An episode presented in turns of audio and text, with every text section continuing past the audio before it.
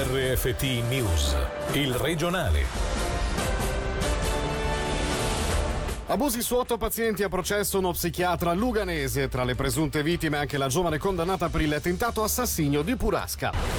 Nuovo PVP, ritardi e disagi. Il municipio intervenga subito a chiederlo all'Associazione Utenti Trasporti Pubblici. Angelo Ielmini, nessuna sorpresa. Lugano Zurigo in treno per volare da Kloten, Swiss. Passa dalle parole ai fatti dal 16 ottobre. C'è il Flugzug.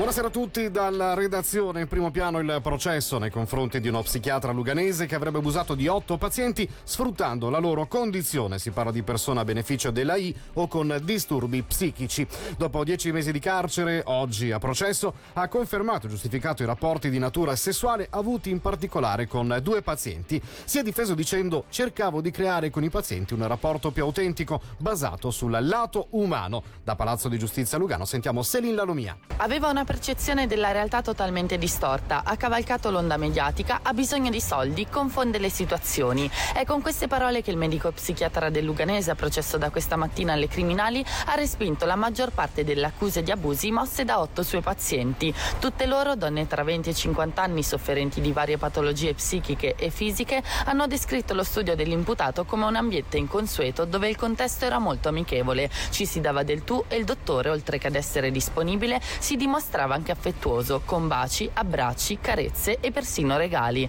E la conferma è arrivata anche dall'imputato che questa mattina, durante la fase di interrogatorio, ha dichiarato di aver avuto rapporti sessuali con due pazienti per instaurare con loro un legame più autentico basato sul lato umano. Nelle due situazioni dove le vittime erano donne emotivamente instabili con disturbi di personalità, il medico ha detto di aver soddisfatto le loro richieste sessuali perché un rifiuto avrebbe potuto comportare un sentimento negativo e ulteriori problemi per la loro psiche psichiche. Per tutte le altre accuse di soprusi di vario genere, come palpeggiamenti o domande specifiche di tipo sessuale, il medico ha spiegato che si trattava di pratiche di tipo medico. Il dibattimento si riaprirà domattina. In questo momento la procuratrice pubblica Pamela Pedretti dovrebbe chiedere una pena tra 2 e 5 anni di carcere, la sentenza attesa per mercoledì.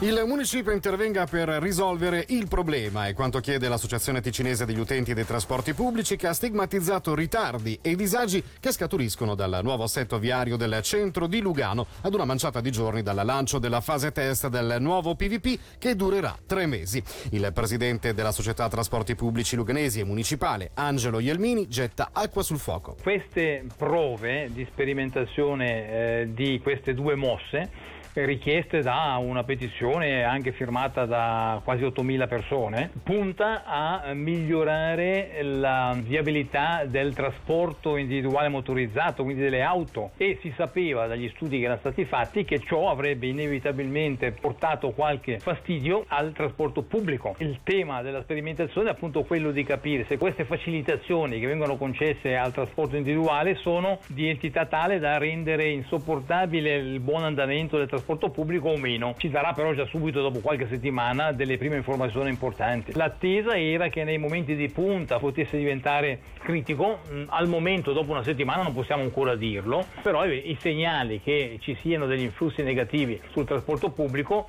erano comunque attesi, non, non danno nessuna sorpresa. Mentre la città pensa al commissariamento di Lugano Airport, Swiss passa dalle parole ai fatti. Da mercoledì 16 ottobre la compagnia aerea attiverà un'offerta per arrivare in treno a Zurigo dal Ticino per i passeggeri che volano da Kloten. Non sarà però un treno diretto, sarà ancora necessario cambiare a Zurigo e poi per recarsi con un altro treno all'aeroporto. Gaia Castelli aereo treno o più precisamente Flugzug. Swiss ha chiamato così l'offerta per chi vola da Kloten e deve partire dal Ticino. Dopo la soppressione dei quattro voli quotidiani sulla tratta Lugano-Zurigo, infatti, la compagnia di bandiera rosso-crociata da mercoledì 16 ottobre collegherà l'aeroporto zurighese alla Svizzera italiana in collaborazione con l'FFS.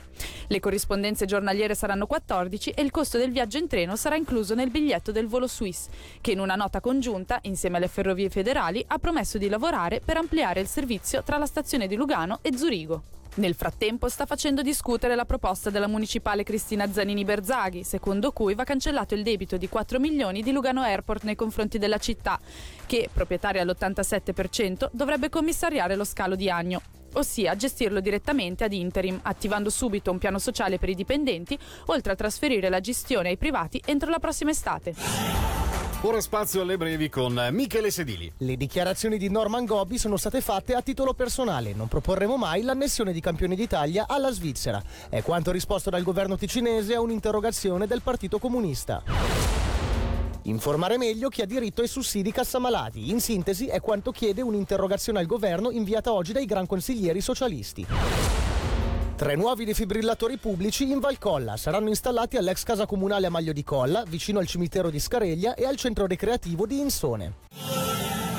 Diventare influencer in soli due giorni l'impresa è riuscita a Ticino Turismo grazie al lancio di un concorso che ha fatto discutere anche al di là delle Alpi e che ha vissuto il suo momento clou lo scorso fine settimana. Sentiamo il direttore di Ticino Turismo, Angelo Trotta. Sono più di 200.000 stranieri che sono qui per lavorare, spesso lavorano per grandi multinazionali, quindi sono un target eh, molto affluente, colto e un target che viaggia e cerchiamo di posizionare il Ticino come una destinazione d'eccellenza per loro. Invece invece di portare uno delle migliaia di influencer che ci sono, abbiamo lanciato un concorso in tutta la Svizzera per far sì che una persona normale ma espatriata, quindi un, qualcuno che abita in Svizzera, avesse la voglia di venire in Ticino e di diventare un influencer. Quindi abbiamo fatto un concorso e il vincitore è stato formato in tutti gli aspetti affinché possa diventare un influencer, venire qui in Ticino e come influencer eh, documentarsi. È una strategia fondamentale ambientale che diventerà sempre più importante, dobbiamo inventarci sempre qualcosa di nuovo per essere sempre più innovativi e anche performanti.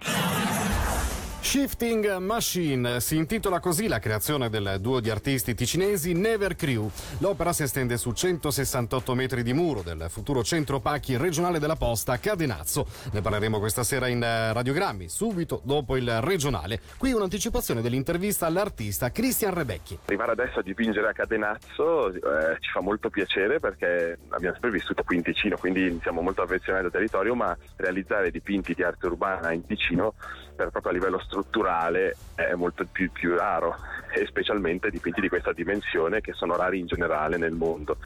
L'appuntamento quindi con Radiogrammi fra pochi minuti, il tempo di un paio di canzoni e per questa sera per il regionale è veramente tutto. D'Angelo Chielo, grazie per l'attenzione, buona serata. Il regionale di RFT, il podcast su www.radioticino.com.